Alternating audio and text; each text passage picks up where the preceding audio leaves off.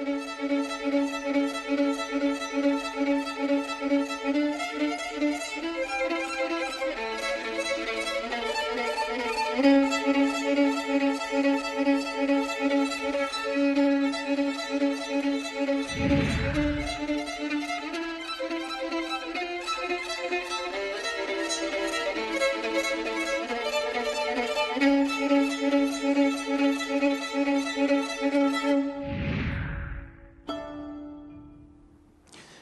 вечер и здравейте, уважаеми зрители на Българската национална телевизия.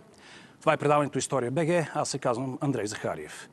И така, навършват се 180 години от рождението на един човек, чието кръщелно име е Гаврил. Гаврил Георгиев Клътев, който ще остане завинаги в историята, разбира се, и с името си Георги Бенковски. Загадъчна, хвърковата личност, изследването на която едва ли някога ще стигне до еднозначност. Невъзможно е да се помисли за априлското възстание без да се събуди в българската памет образът на Георги Бенковски, един от неговите организатори и несъмнено най-големият от водачите му. Но колкото по-неразгадаема изглежда за нас умаята на това възстание, чието успех е категорично отхвърлен тогава и днес от всеки трезво мислещ човек, толкова като че ли по-релефна и изразена с решителността си става фигурата на Георги Бенковски – Човекът, без когото възстанието далеч не би изглеждало така, както го знаем.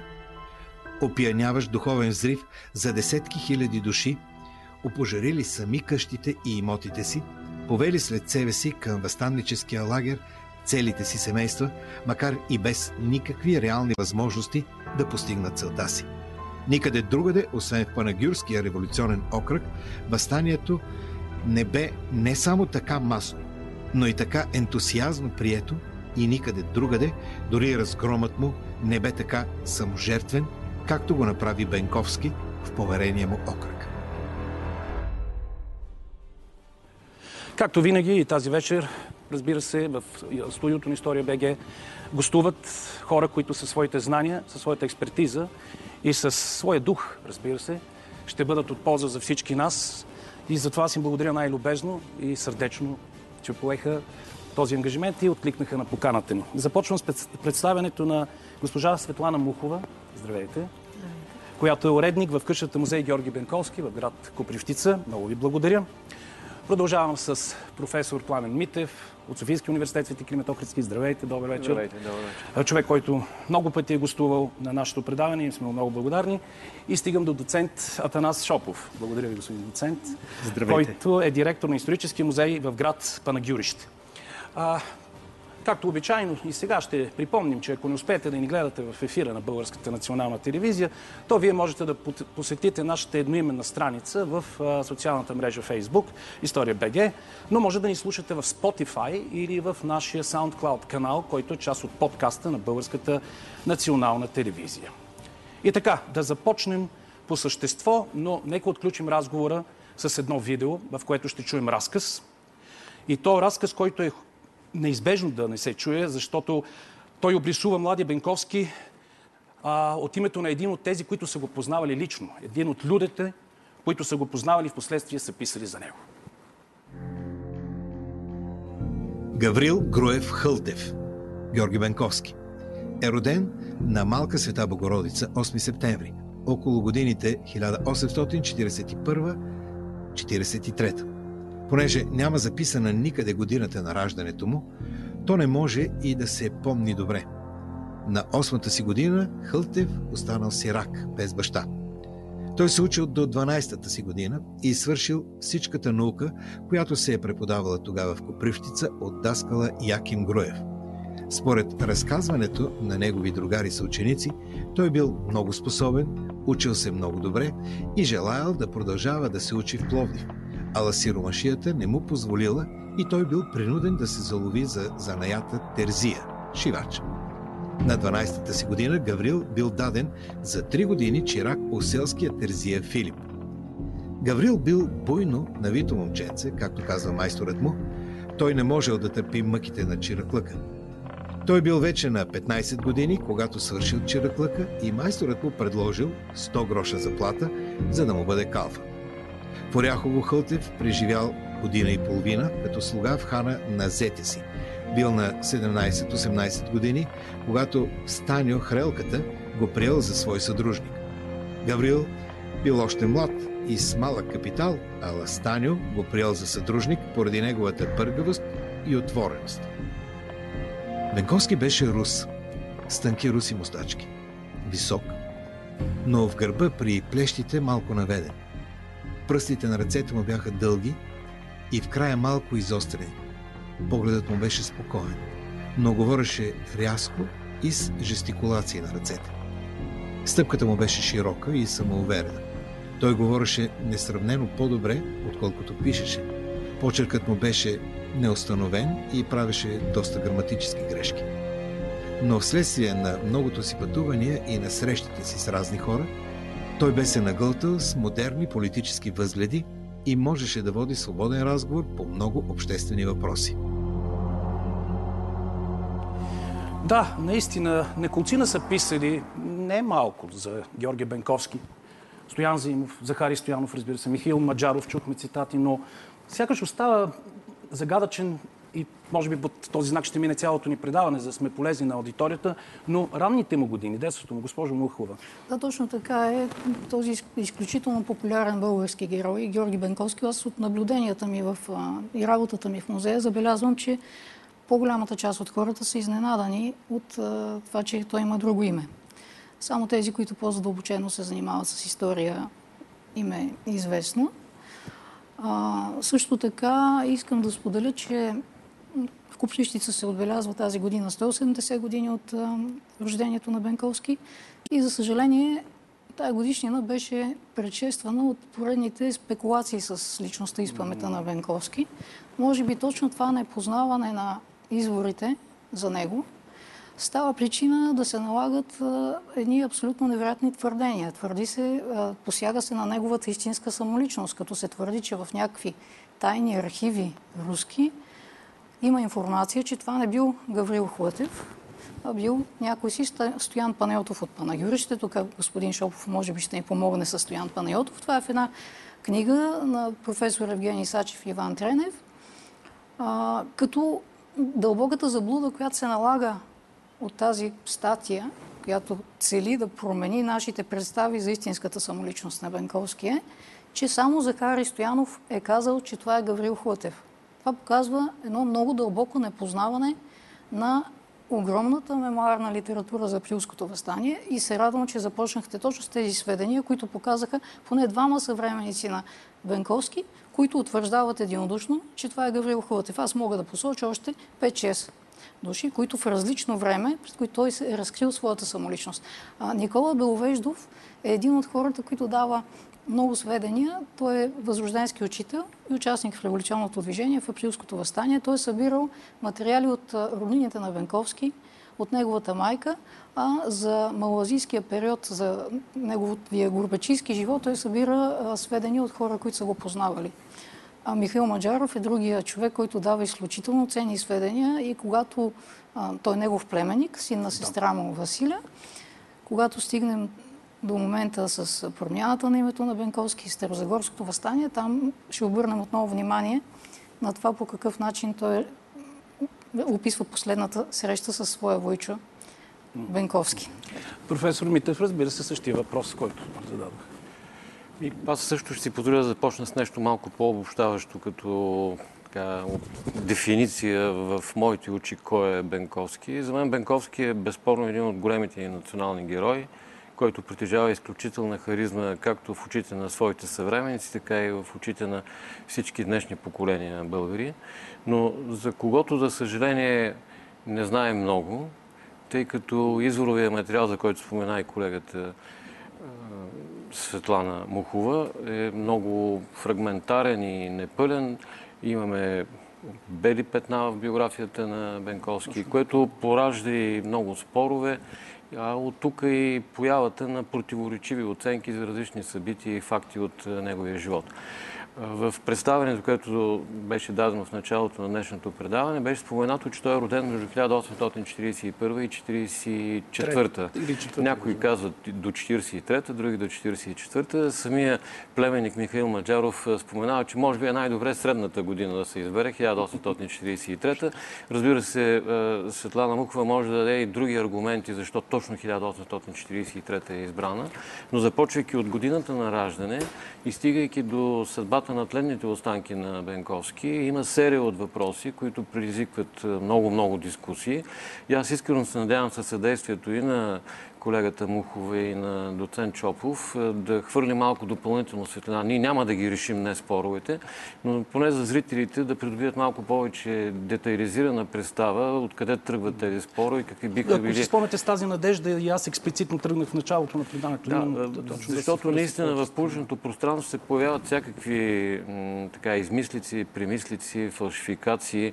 За съжаление, те тръгват още от е, летописците на априлското възстание в някои отношения отношение, но така иначе ние като историци сме длъжни да погледнем обективно върху онази информация, която изричаме от автентичните документи. Само ще дам още един пример, освен на годината на раждане. Твърде много се спореше в българската историография за образоваността на Бенковски.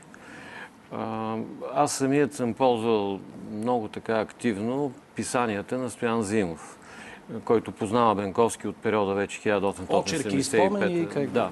И неговите критични етюди върху записките на Захари Стоянов са много любопитни, защото той там дава допълнителна информация. Но Стоян Зимов, например, твърди непрекъснато в своите писания, посветени на Бенковски, че той е неграмотен и че едва ли не благодарение на него Бенковски е освоил четмото и писмото на някакво елементарно ниво. Последните години все повече се налагат обратната теза, че той наистина е учил в, не само в Кириното училище в Коприщица, но вероятно е завършил и в класното училище при Йоаким Груев, което наистина променя част от представата ни за Бенковски. Но ще дам един пример. В сайта на Националната ни библиотека наскоро беше публикувано едно писмо, с дата 22 август 1875 година, за което се твърди, че е писано от Бенковски. Но ако се замислим, чисто фактологически това писмо не може да бъде писано от Бенковски, да. защото в това писмо става дума за неговото пътуване от Букуреш през Гюргево, Русе към Цариград, за да се включи в четата на така наречените цариградски подпалвачи, за които предполагам, че говорим по-нататък. Но всъщност решението за подпалването на Цариград е взето едва на 21 август. Така че той не може за един ден да, се, да е взето решението, Стоян Зимов да е разработил групата, кои ще участват и всъщност ден по-късно той вече да се е появил в Русе, където е бил арестуван. Дам го за пример, защото включително такава авторитетна институция като нашата Национална библиотека е публикувала това писмо с категоричното твърдение, че това е почерка на, на Бенковски и че вътре в този текст се разказва за това как, какви премежди е имал той в Русе, на път за Цариград. Да, да.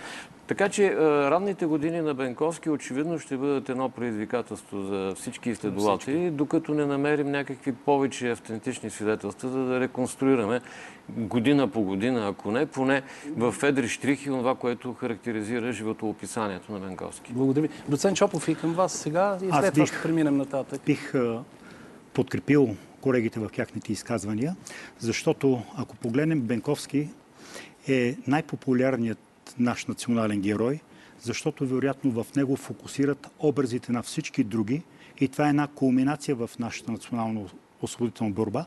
А от друга страна, Бенковски е най-загадъчната ни фигура, нали, идвайки особено тези загадки, които се задълбочават в последните години, което би трябвало в науката да се даде отговор. И наистина Бенковски със своите, може би, загадъчността е в това как успява този лидер да се превърне в една харизма за всички и те да го последват. Друг е въпросът, че не би трябвало да бъде загадка образът на Бенковски, защото той е доста популярен за своята епоха. Голяма част от поборниците, които оцеляват, особено в четвърти революционен окръг, окръг Западна Тракия, те са го познавали много добре, познавали са неговия образ, познавали с неговата харизма и това би трябвало да доведе до падане на една загадка. Истината е, че и Бенковски е изключително грамотен период. Може, е, грамотен човек. Може би след освобождението, когато започват да се пишат кой може да отдаде повече сведения или по-малко сведения, все пак е, всеки спомен има и оттенък на собствено пристрастие в поне малко в кавички бих казал. И не на празно тук се спомена, че той завършва, но той завършва последната килия. Вероятно, килийното образование има няколко така степени в последната килия. А след това образование от последната килия, той а, постъпва в училището, където Йоаким Груев си има една максима.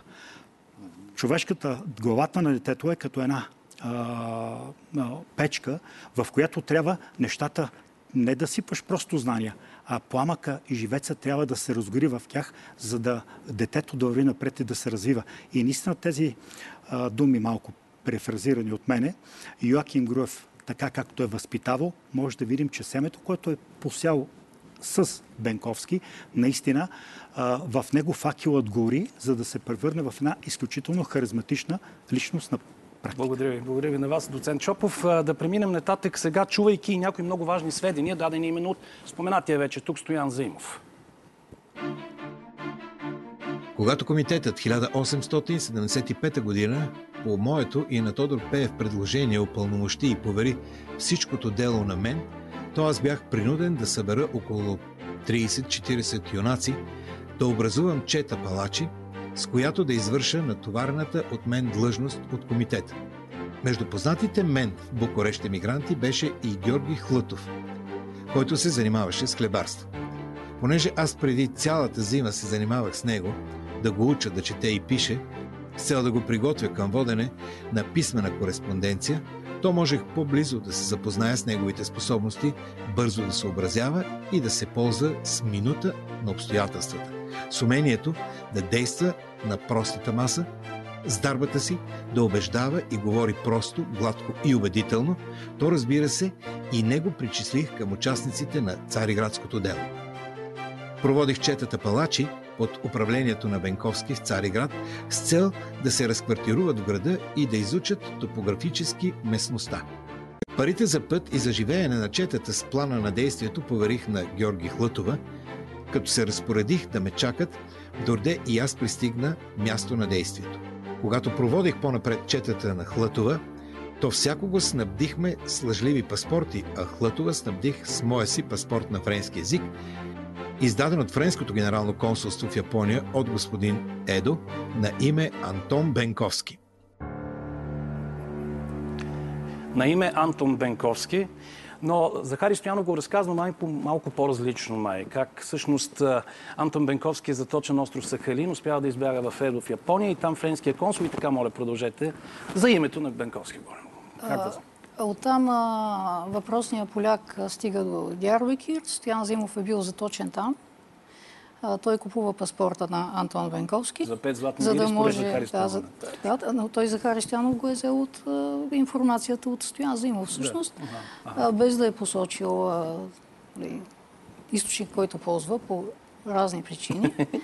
А, Лични, и, а, и затова много хора смятат, че само Захари Стоянов да. е източника на тази информация.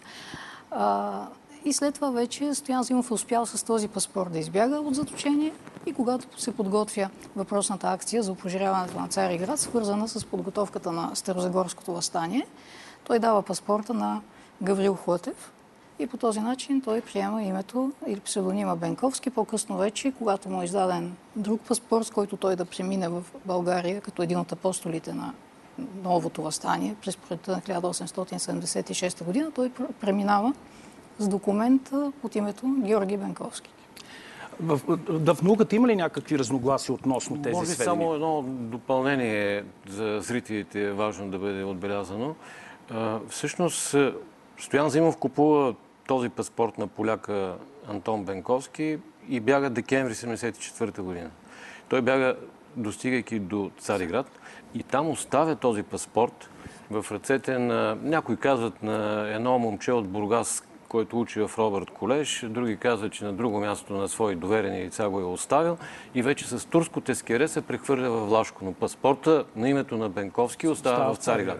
И когато тази чета от цариградски палачи, както ги нарича самия Стоян Зимов, се установява в турската столица, след провала на опита да се подпали е, Цариград и да се убие султан Добре, верено ли, че тук се намесва Игнатиев с... А... Никакви документи няма, които да доказват това нещо. Това е поредното политкоректно говорене на тема генерал Игнатиев и ролята на, на руската нали, дипломатическа мисия в Цариград по отношение на Бенковски. Но, но това също е спорен въпрос. Сега няма нужда да влизаме да, в това не, не, политическо злободневие. Защото знам, че публиката ще го оцени но, като нещо на, на практика, когато се проваля опита да се подпали турската столица, Стоян Зимов решава да изпрати предварително, връщайки някои от четата си в Букурещ, защото те нямат средства никакви.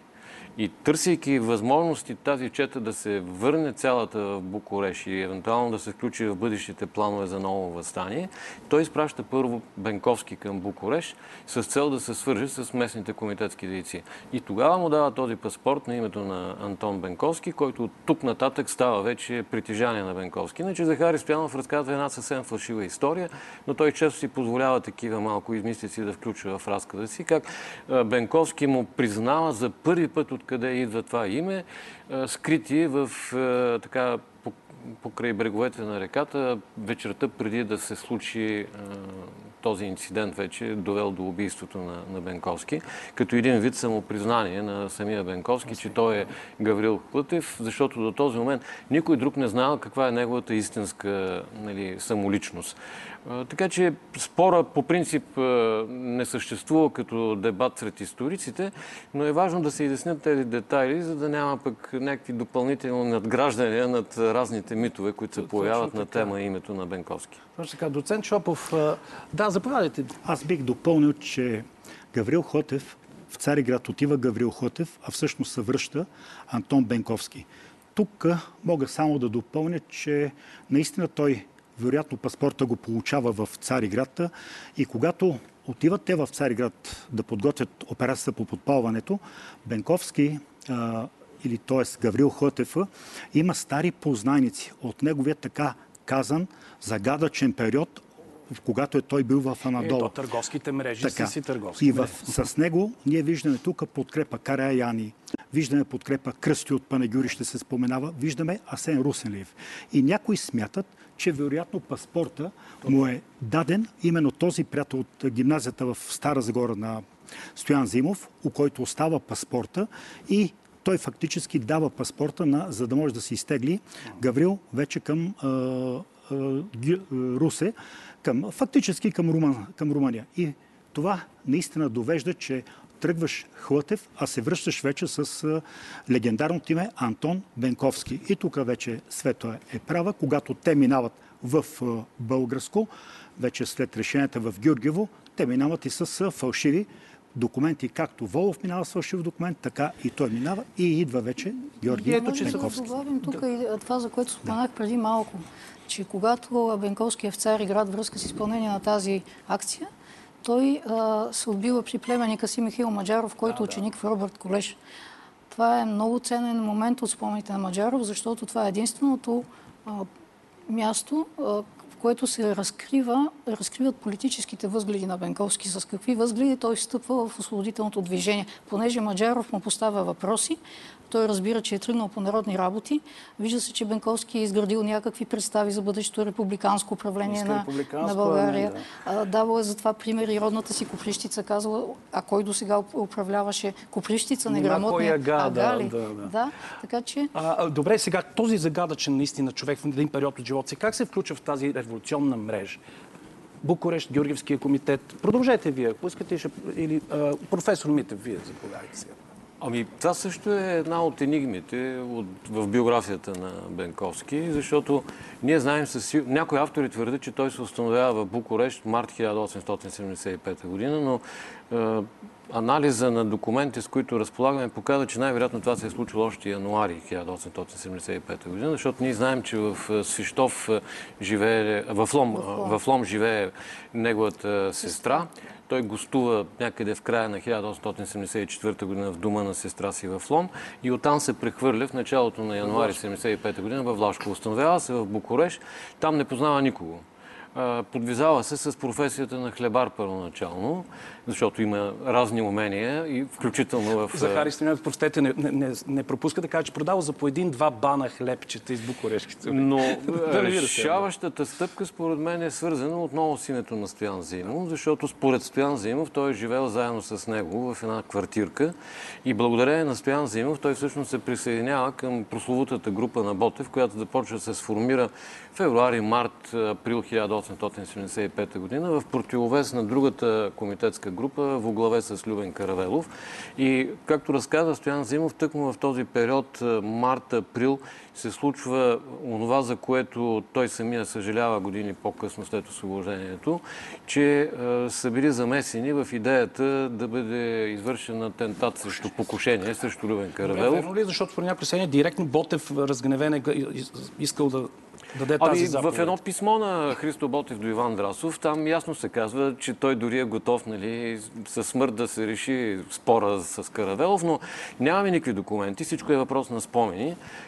Спомени нали, свързват решението Бенковски да бъде натоварен като един вид задача, поставена му от Ботев и от Стефан Стамбулов.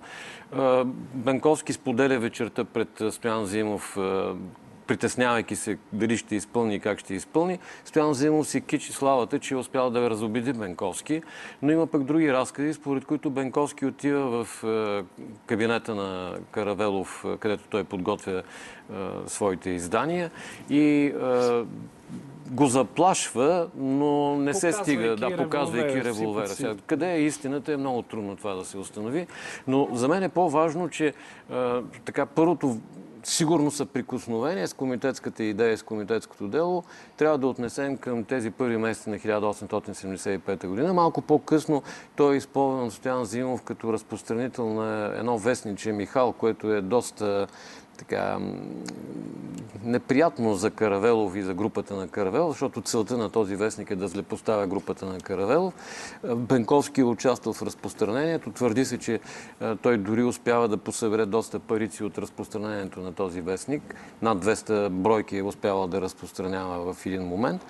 Дали е ходил в Брила, дали е живял в Букурещ през тези месеци, е трудно да се каже, но със сигурност... човек, наистина. Да, но със сигурност вече в края на месец август той е част от групата изпратена в Цариград, а вече след завръщането им от Цариград в края на септември, той вече е така ясно идентифициран в групата, която защитава радикалните действия. Доцент Шопов, вашите думи. Аз бих допълнил, че точно пак по спомет на Стоян Зимов, който казва, че след а, участието на Бенковски в групата в Цариград, фактически това да се води като началото на прякото му участие в революционното движение.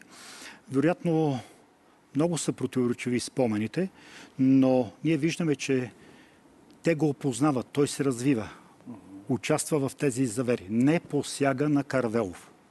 Вероятно това показва и образованието и грамотността на Бенковски, защото той знае кой е Карвелов. Той му е земляка най-малкото нещо за Карвелов. Тук може би Да колегата кажем, ще, така е, да. ще И Захари каже. Стоянов даже твърди, Да. че е плакал над повестите Да. на Каравелов Да. Бенковски, за да плаче Да. над повестите на Каравелов, все пак е могъл да чете. И А, факт, В музея имаме негови писма а, и по лица вижда се, че Бенковски е пишел доста красиво. А също така доста интересно нещо, което напоследък забелязах, бащата на Бенковски е станал спомоществовател за първия български учебник по физика. Той е предплатил.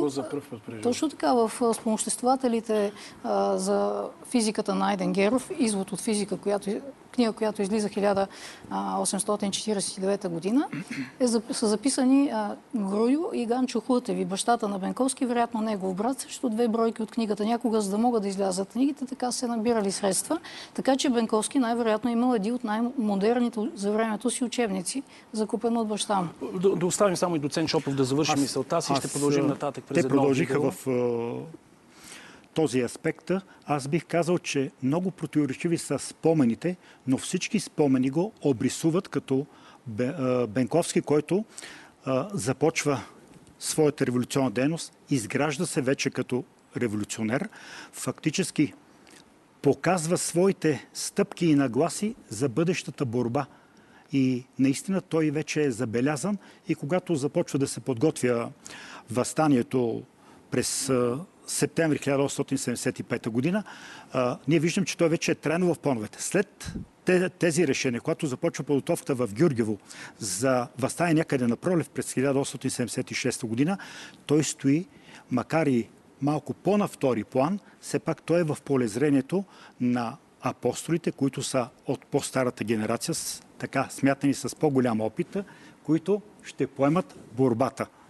Тъй като професор да.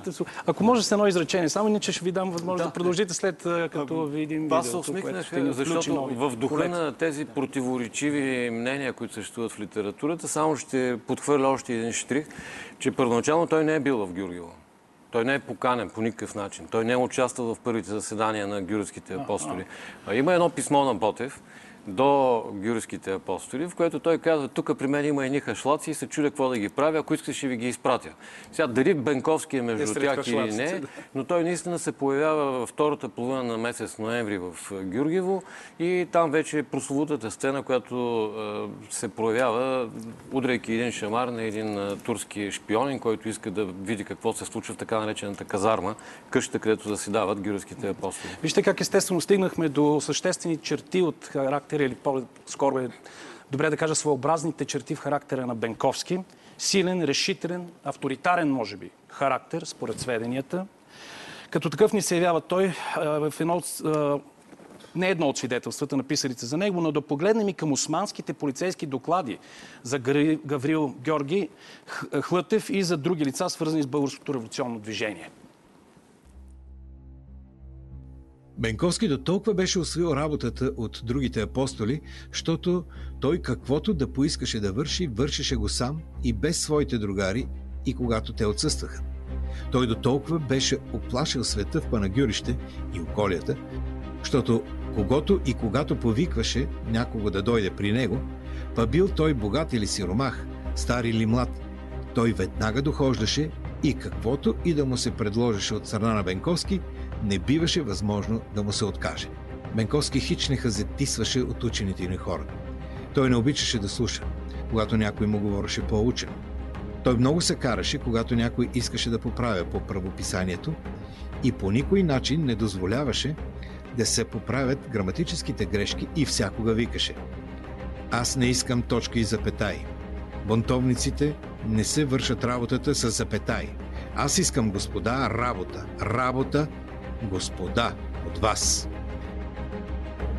Плодивския мютисерив ни съобщава телеграфически, че лицата Васил Соколски, височък на ръст, с кестенява брада, с пъстри очи и редки зъби, Коприщенецът Гаврил под друго име Георги Бенковски, височък на ръст, с житен цвят на лицето, сини очи, руси мустаци, въздлъшък нос, с сатре и панталони – Шуменицът Петър Ванков, висок на ръст, седро мургаво лице, дълги черни мустаци и пъстри очи, сливненецът Георги Икономов, среден на ръст с мургаво лице, малки черни мустаци, попривщеницът Иванчо Петров Неделчев, аптекар на Пловдивския градски лекар Рашко, среден на ръст с бяло лице, пъстри очи, пълничък на 20-22 години – които били главатари на бунтовниците по време на събитието, забягнали и че трябва да се търсят по вашите места и ако се заловят, да му се изпратят под стража и в окови. Поради това даваме строго нареждане да се търсят най-старателно въпросните лица и щом бъдат заловени, да се изпратят тук под стража. За стороното донесете. Първи Хазиран, 1292 година. Да, стигнахме до четвъртия революционен окръг, но може, ли ви с по едно изречение, все пак да кажем, кой е запалил този човек за революционната идея, според вас?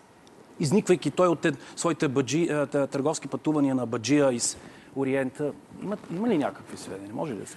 Възгледите, които той споделя с племенника си, това, за което остана дума вече, да. показва, че е доста повлиян от революционната преса в това време а, също така, Стоян Зимов, когато организира тази група подпълвачи Цариград, той споменава, че а, там имал един Янко Грък, който заедно с Хлътев хайдутували в четата на Левтеро и вода по измирненските Балкани. Ако това е така, значи той има доста по-ранна подготовка в бунтовните дела. Още тогава, когато е бил в Мала Азия, тъй като край Измир Левтер споменахте, войвода... така ли правилно ви разбрах? Смир... Смирна, Смирна, около Смирна, Смирна, да, да. да. Левтер войвода е бил един гръцки войвода, който е убит 1868 година. Негов знаменосец е бил Добри от Коприщица, четата е била смесена. Така че, може би, доста по-отрано Бенковски е започнал да се подготвя своята революционна дейност. Отделно има и твърдения, че се е познавал с Левски, спомените на Атанас Мишев. Те обаче не се потвърждават от никакви други. Но все пак те са Благодаря били че това е съвременници. за публиката, но с по някои изречения, за да минем към революционната дейност в Ами, аз само един штрих към а, Левтер Войвода. А, Един а, млад наш колега, възпитаник на исторически факултет в Софийския университет, написа великолепна дипломна работа преди години, в която се занимаваше с личността на Левтер Войвода и то на основата на османо-турски документи, защото той владее великолепно османо-турски език и той по категоричен начин опровергава тези твърдения, че Бенковски е участвал в а, тази четица на Левтер а, Войвода. Но това е само един штрих към поредния спор за Поредната биографията. на- Що се отнася до влиянието, което евентуално а, е оказано върху Бенковски, аз споменах името вече на Стоян Зимов, но за мен много по-силно би трябвало да бъде влиянието на Ботевата група като цяло, като общност, създадена през пролета на 75-та година, защото цялата тази харизма, гения нали, на поета, революционера, публициста Ботев неминуемо е повлияла върху Бенковски и той постепенно, това, което спомена и а, доцент Чопов, а, само за около половин година той всъщност израства от никому неизвестния абаджия, е търговец е или хлебар да. до водача. Но когато говорим за възстанието, на мен ми се иска да повторя нещо, което в други предавания сме коментирали, посветени на априлското възстание преди време, че всъщност най-новите документални открития, направени последните 10 на години, дават основание да се приеме, че всъщност а, Бенковски има равни пълномощия с а, Панайот Волов. А не, че Волов се е А не, отказал. че Вол... Значи той може би се е отказал на оборище, за да не води той ролята, да не бъде в ролята на главен воевода, което е нормално и естествено за един човек от този ранг нали, на, на Панеот Волов. Но за Бенковски можем със сигурност да, да твърдим по пълномощното, което колегата Милен Куманов, за съжаление, ние го изгубихме преди време. А, той публикува пълномощното на Панеот Волов, макар че той е копие, но все пак дава основание да се твърди, че и Волов, и Бенковски са определени като апостоли за подготовка на възстанието в района на Западна Тракия. Това, което спомена доцент Чопов Като предполагам, по- по-скоро бойните, военните функции са поверени именно на, на Бенковски. Да. И тук, когато говорим вече за ролята на Бенковски в самото възстание, предполагам, че доцент Чопов ще бъде много по-подробен от мен, но мен ми се искаше да обърна внимание само върху един друг штрих, който свързваме с идеите за държавността, които Бенковски отстоява. Става дума за неговите идеи да имаме знамена, да имаме униформи, да имаме а, началства, които са ясно нали, определени. А, всичко това, е, това са елементи на една държавност, която Бенковски иска да създаде в главите на, на тези обикновени българи, които нямат никаква представа за война, за армии и така нататък. Но със сигурност това, което се случва в района на Средногорието, доцент Шопов ще бъде най-подробен в е, разказа. Заповядайте, доцент Чопов. Аз бих малко, ако позволите преди той, да върна още годините, в младежните години на Бенковски, когато той е в Коприщица, има описан един случай, в навечерието на Спасов ден, те отиват в подножието на връх Богдан, край Ручейче, вероятно събор се прави там.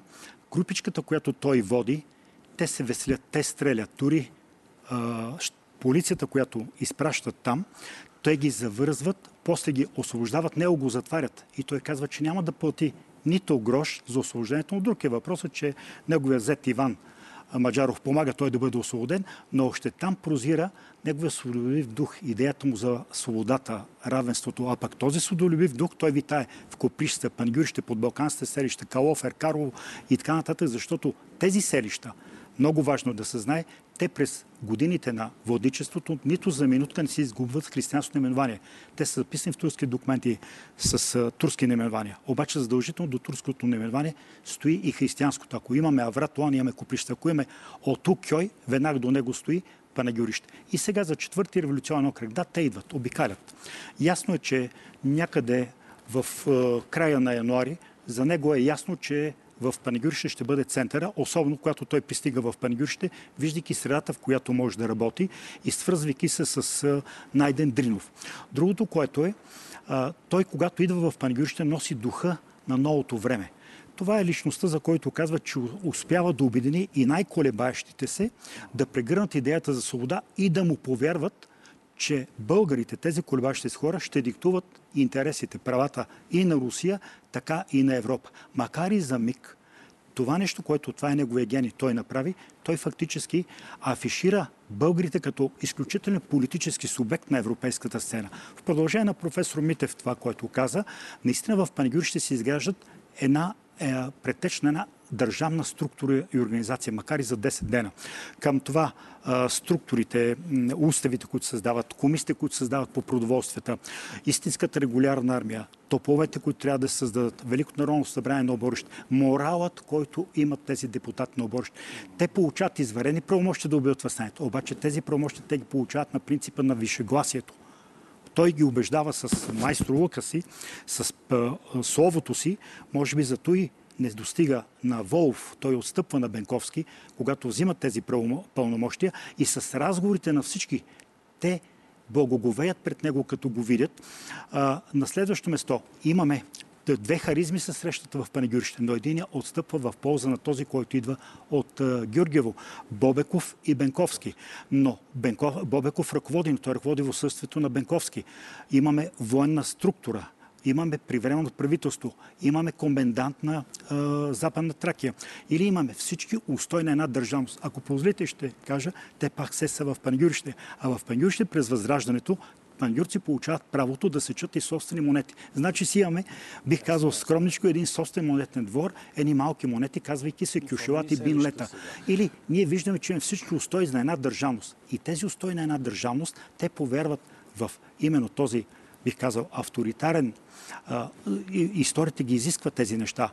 Нрав на Бенковски и тази харизма, която той има и това вношение, което прави, за да се повдигне масово народа на свобода. И той казва, когато гори Панагюрище на Стоил Финджиков, гори сърцето на султана. И той е твърдо убеден, че от тук нататък всички ще заговорят за българите и тъй и става. Госпожо Мухова, тъй като е, и сега ще върна към това, което вие е, преди малко споменахте за тази ключова среща с Михаил Маджаров, неговия племенник в Цариград, когато Маджаров именно също му казва, ние сме такъв народ, че никой почти не ни знае кой ще застане зад нас. И без помощта на великите сили няма да стане. Доколкото си спомням според спомените, спомените на Маджаров, Бенковски казва, не, не, не, сами трябва да тръгнем, казва, ако ще и да изгорим. Никой няма да ни помогне, ако не си помогнем сами. Той смята, че ако българите са пасивни в този момент, никой няма да обърне на тяхното бъдеще внимание. Така че ние не можем да стоим и да чакаме рухването на Османската империя да завлече в някаква посока българския народ. Българския народ трябва да поеме съдбата си в свои ръце. А, а за това, което професор Митев каза, че няма че в Гюргиво няма определен кой да бъде главен апостол, има нещо интересно и в спомените на Никола Беловеждов. Той казва, не знам какви бяха там разпоредбите на апостолите в Гюргиево, но Бенковски имаше апостолско пълномощно на същия апостол, не на помощник. Така че то се потвърждава не само от този препис на Брациговски учител Атанас Мишев, но и от някои други сведения на негови съвременници. Специално, когато се говори вече за времето на подготовката на възстанието, за мен лично преди години беше много така, интересно да забележа един факт, който а, беше така подценяван а, от изследователите, тъй като се отнася до доста по-късно време. Има един момент, в който Бенковски събира в Калугировския манастир а, представители на няколко села, на 10 села от околността това събитие се отнасяше в стари изследвания до, някъде към началото на март. Оказва се, че има обаче достатъчно доказателство, че то е станало доста по-рано, на 12 февруари. И това е момент, в който той още не, не е изпъкнал по такъв начин с авторитета си. Не се е наложил, той е непознат за тези хора противник на неговите мнения за подготовката на възстанието е бил един от най-влиятелните хора в района, Генет Елийски, най-богатия човек, най-влиятелният човек в целия район. Въпреки това Бенковски успява да убеди тези хора, те се заклеват И още на следващите дни в тези села са поставени основите на революционните комитети. Оттам са най-големите поддръжници на Бенковски. Така че той възпламенява много рано цял един район и това показва колко, как е могъл да организира и да подготви толкова масово възстание. Харизма и велико ораторско мощ но да, присъствие. казвали, а, този Само човек толкова учен и богат не се жали и не се бои, да ние ли да му мислим. Да. Само с едно изречение. И наистина, присъстващите в Калугровски манастир бих добавил и учителя от, Елеш, от Елешница Генчо Джумайов. Той също говори. С, с словото, с което той започва Бенковски, така ни убеди, че всички бяхме готови веднага да вземем оръжие и да възстанем срещу султана. И стигаме до гибелта на Георги Бенковски, до предателството, до името на дядо Вълю и до мощчето на реката край Тетевен. Но къде е истината? Това ще потърсим сега. На 12 май 1876 година, когато преминаваше с тримата си другари по един мост над Свинарската река, близо до кървавия извор в Тетевенските колиби, приготвената от предателя българин потеря от 20 души изведнъж изгърмя върху ни. При Сече Бенковски бе ударен от 5-6 куршума, видях го как си изтегли револвера и бързо се застреля в главата от дясната страна в самото ухо. Името на предателя е Валю Стоилов Мечката. Професор Митев, дали паметта ми изневерява, няма значение в момента. Дали тук едно предаване в История БГ за предателство в българската история не ни събра нас двамата с вас, но така и не е, че от вас почвам. Тази история, ами, този разказ, тази история е поредната трагична страница от е, нашето национално минало, особено в тези драматични месеци на 1876 година, защото действително тук спор няма за предателството. И самия Захари Стоянов е, предава по един много достоверен начин години след освобождението да среща с е, този дядо Валю и за начина по който коментират е, случилото се през 1876 година, но е, аз се усмихнах на е, това, което включихте като така, текст от Захари Стоянов, че тук става дума за един първи материал, разработен от Захари Стоянов още 1881 година. И в този момент той няма никакви други сведения, няма никаква друга информация за начина по който всъщност е загинал Бенковски, което поражда така една малко фалшива следа, че едва ли не Бенковски се самоубива. Нещо, да. което до някъде Вазов възприема, за да го включи в своята епопея по такъв начин, по който ние познаваме неговото стихотворение за Бенковски. Но когато пише записките, Захари Стоянов вече е доста по-самокритичен и критичен към източниците, които използва. И тогава той вече няма тези елементи, за които стана дума в е, цитата, който беше прочетен. Всъщност там той разказва точно за начина по който вече, опитвайки се да минат по мощчето, оцелелите четирима души от е, четата на Бенковски са посрещнати от залп изстрели от прикритите заптията, които изчакват кога ще мине Бенковски. И той вече описва как Бенковски пада с револвер в ръка по лице, но това не означава в никакъв случай, че той наистина е направил опит да се самоубие.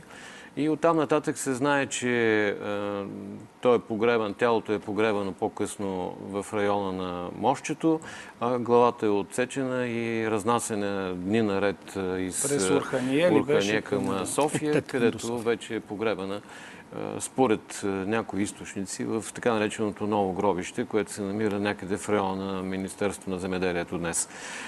Някои изследователи твърдят, че главата е препогребана в гроба, където са препогребани тленните останки на Левски, но и това е много спорно. Защото и за него, извинете, не има за него за ново гробище има така. Да, точно там. Да, това е една от хипотезите, която е популярна, особено днес, следствие на публикациите на колегата Николай Иванов, който намери дневника на военно-историческото поделение, което се е занимавало с проучването на възможностите Левски да бъде погребан или в основите на паметника, или в така нареченото ново гробище. Но така е, че детайлите около гибелта на Бенковски е, са ясни по разказа на Захари Стоянов, който е очевидец. Оттам нататък предателството, то, за съжаление, присъства. Но на мен ми се иска да не останат нашите зрители с усещането, че българите сме предатели. Не. Защото предателство има в историята на всеки се. един народ. Също може да на- напомним и един момент, когато при село Черни вид те срещат един овчар. Захари Стоянов го нарича Станчо, а местни краеведи твърдят, че се казва Нео Крачунов, който им ги насочва да се укрият в Австрийската пещера. Обаче за този човек а, научават турците, че е говорил с комитите в Балкана, започват да го мъчат много жестоко, за да каже къде ги е скрил. Повеждат го в Балкана и когато минават през един мост над река вид, човека се хвърли от моста в пропаста, Да, да. за да се самоубие, но да не издаде Той даже в своите поправени записки май също не е го нарича и не, Захари, ако не се лъжа той. За него Те и споменава двамата и са Стоян. Заимов. Да. Един е Нейо Крачунов, а другия е Нейо от Заповядайте, доцент Шопов. Аз Светле. Извинете, че ви прекъснах. Да, да, да. А, да, така е.